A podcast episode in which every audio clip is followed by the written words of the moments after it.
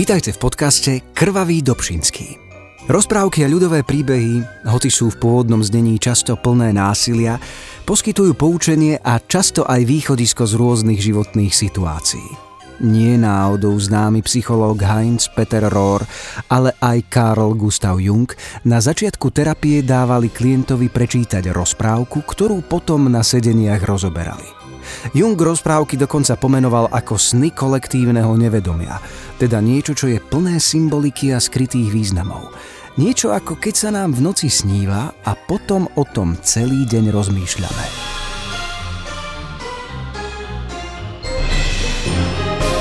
V tejto epizóde sa budeme rozprávať o rozprávke zo zbierok Pavla Dobšinského s názvom Mlinček. Ak ste ju ešte nepočuli, môžete si ju vypočuť celú v starších epizódach.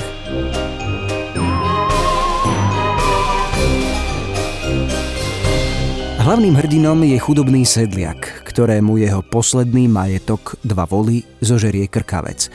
Sľúbi mu za ne ale obrovské bohatstvo, ak sa za ním vyberie na cestu. Sedliak teda ide. Stretáva múdreho baču a ten mu odporúča, aby si od krkavca nebral žiadne zlato, ale obyčajný mlínček, ktorý krkavec stráži.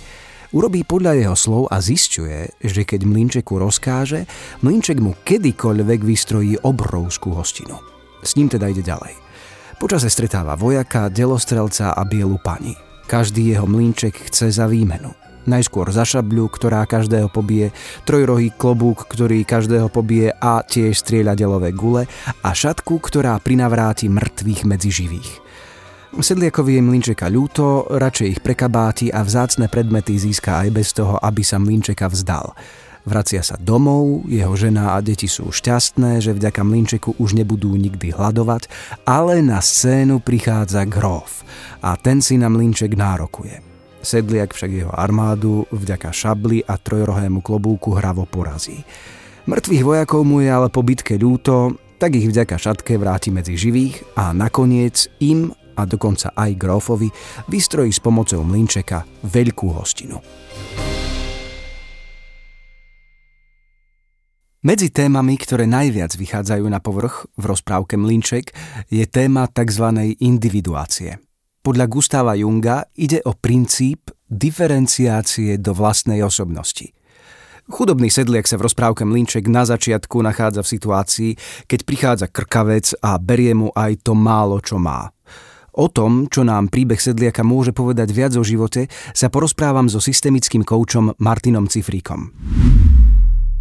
Rozprávku ako takú môžeme vnímať ako príbeh so šťastným koncom. Ale zároveň, ako to pekne povedal Gustav Jung, je rozprávka snom kolektívneho nevedomia a môžeme sa z nej veľa naučiť. Môžeme aj rozprávku Mlinček, keď o nej budeme uvažovať, pripodobniť e, nejakým spôsobom k reálnemu životu? Ja si práve myslím, že sa to dá pripodobniť, ale, ale čo sa týka vnútorného sveta jednotlivca. Hej, že, že vidíme v tom, alebo vieme v tom čítať vnútorný obraz e, akéhosi posunu každého jednotlivca, alebo potenciálneho posunu. To znamená, že keď e, sa nebudeme báť vydať sa akoby e, na pospas novým duševným dobrodružstvám, obohacujúcim a zážitkovým, tak nás potom budú čakať akési dary. Čiže to duševné obohatenie nás samých. V tejto rovine to je. Poďme k nášmu sedliakovi. Tento náš hrdina a ani jeho rodina nemajú čo jesť. Nachádzajú sa vo veľkej frustrácii a samozrejme v prvom rade tento náš sedliak. Aký problém má človek, ktorý je podobný tomuto sedliakovi? Je to povedzme človek v depresii? Môže byť, pretože pre každého je tá cesta duch, duchovného alebo duševného rastu nejaká iná. Niekto sa musí vyrovnať so svojimi úzkosťami, niekto so svojimi depresiami, niekto má zase naložené uh, v podobe, ja neviem, ťažkého osudu alebo tomu, toho, čomu my hovoríme, ťažký osud, náročný osud, čiže u každého je to niečo iné. Práve tým, že je to vnútorný obraz jednotlivca, alebo aspoň mne sa tak javí, že tá rozprávka hovorí, alebo odráža akýsi vnútorný obraz každého jednotlivca, eh, tak eh, sa to dá síce pripodobniť k životu, ale u každého to môže byť niečo iné. Čiže ak sa pýtaš na depresiu, u niekoho konkrétne depresia môže byť tá vec, z ktorej akoby sa potenciálne rokmi má dostať a má ho to obohatiť, má získať ten dar, dar nejakého postupu v individuácii. Často sa pri terapii hovorí o rodičoch.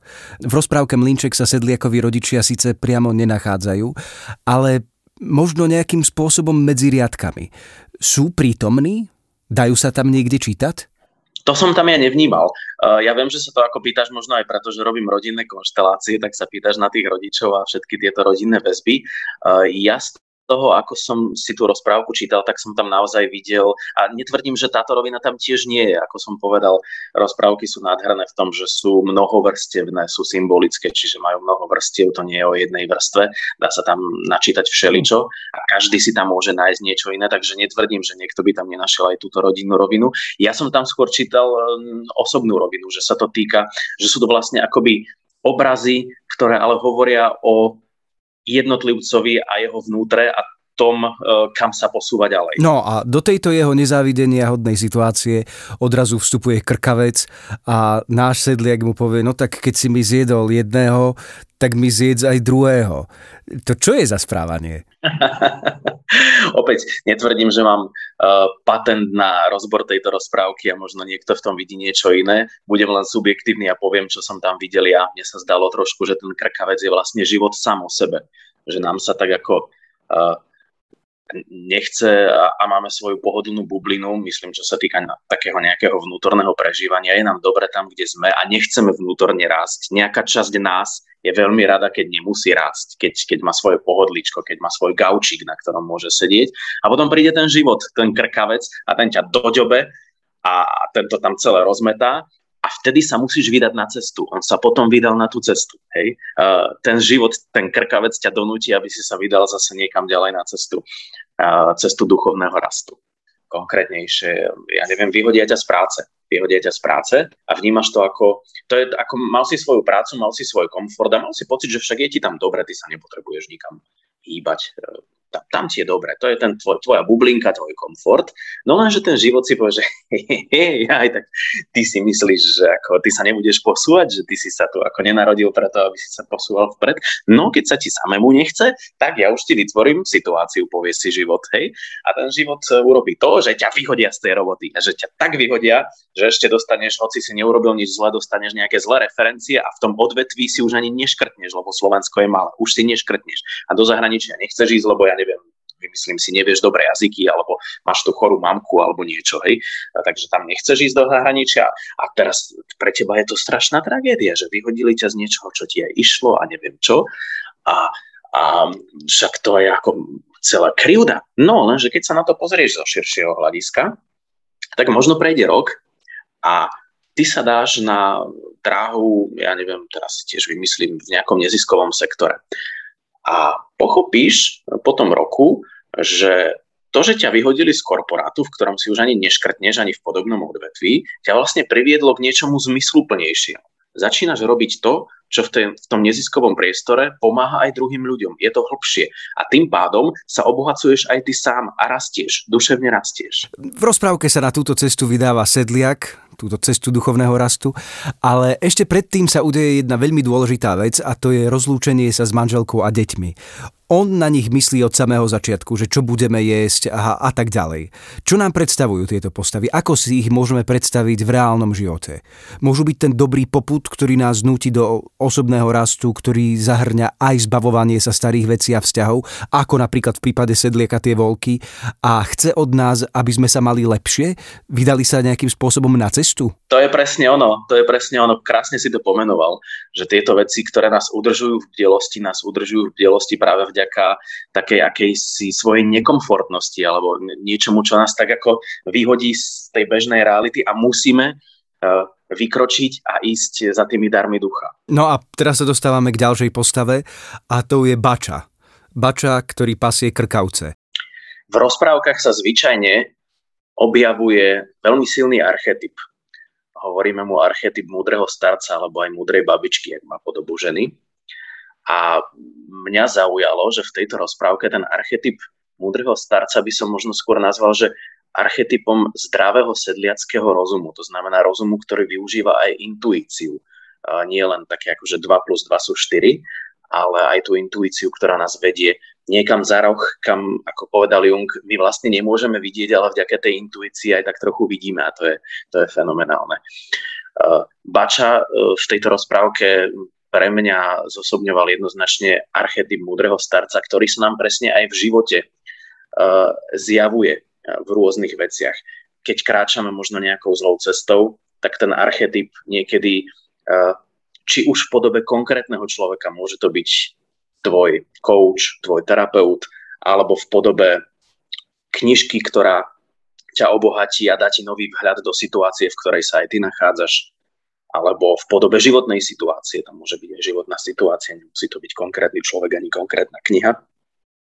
Jednoducho sa zjaví akási životná múdrosť. E, často sa nám to deje v živote a tá nás potom smeruje akoby tým správnym smerom. Keď už tak ako veľmi chceme schádzať z tej cesty, alebo keď už naozaj nevieme, kde sme, tak e, je dobre využiť toho baču. Mm-hmm. Toho baču vo svojom živote a nechať si, nechať si poradiť zdravým sedliackým rozumom, uh, akousi skúsenostnou múdrosťou. No ale tento bačo sa mu objavuje až na ceste, mimo jeho komfortu, kde sa uh, v tej chvíli nachádza bez rodiny a sám. Pretože individuácia, ten, ten duševný rast uh, z pravidla nie je komfortná.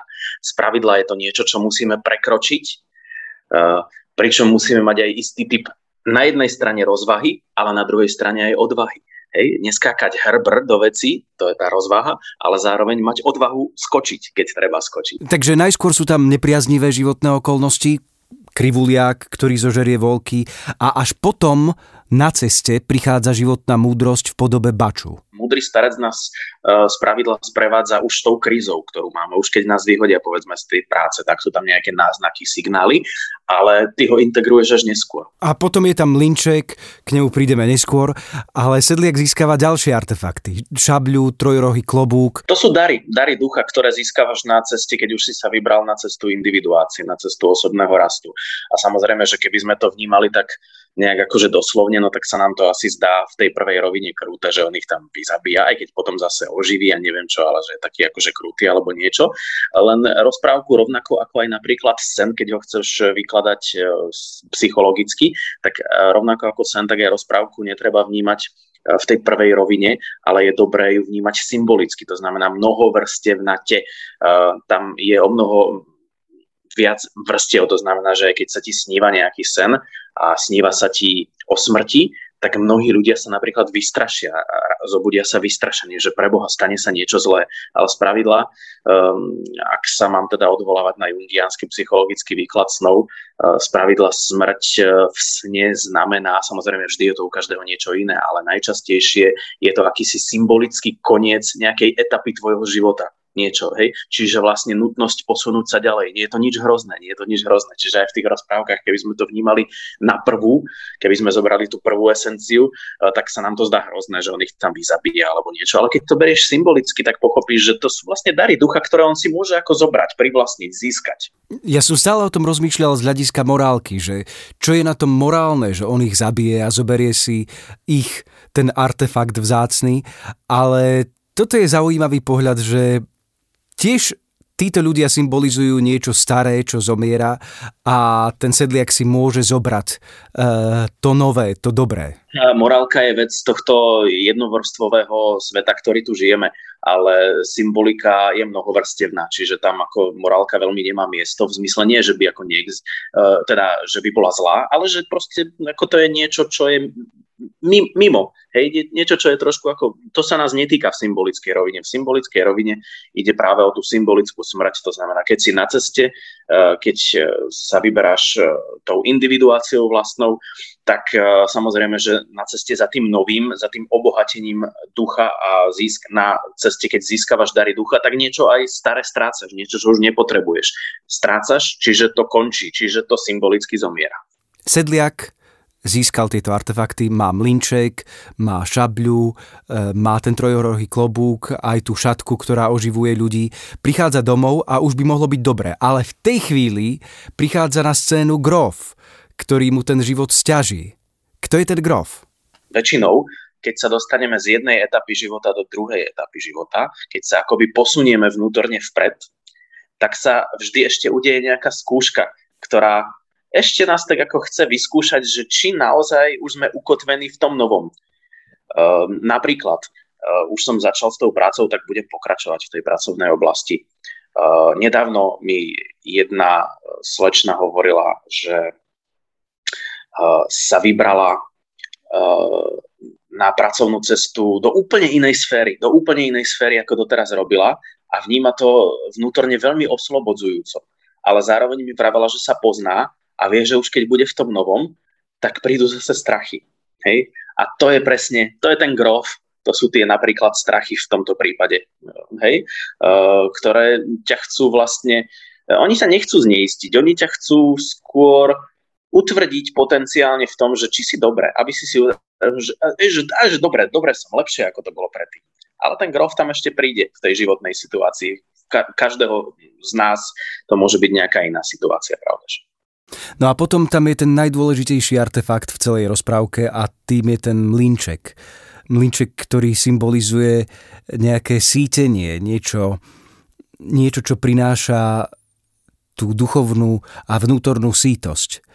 Čítal som knihu Jeden deň Ivana Denisoviča a Ivan Denisovič pri tých všetkých ukrutnostiach, ktoré počas svojich dní zažíval, tak večer si uchmatol malú kôrku chleba a z tej kôrky sa tešil. Tak e, mne pripadá, že mlinček je ako keby niečo to, čo v ťažkej situácii vieme nájsť, e, čo je pod všetkými tými nánosmi vecí, ktoré nám prinášajú radosť, ale nikto nám, nám to konkrétne nemôže zobrať. Áno, tak to nie je to pozlátko, nie je to to zlato a striebro, je to, je to tá duševná potrava, to, čo nás síti. Zdanlivo menšie, je to podstatné. Prajem vám teda, aby ste našli ten svoj mlinček, ktorý vám pomôže nájsť všetky potrebné nástroje na to, aby ste mohli vyhrávať svoje boje. Veď čo, dajme tomu aj s tým chamtivým grofom. Toto bol podcast Krvavý Dobšinský. Volám sa Vladimír Seman, rozprával som sa so systemickým koučom Martinom Cifríkom.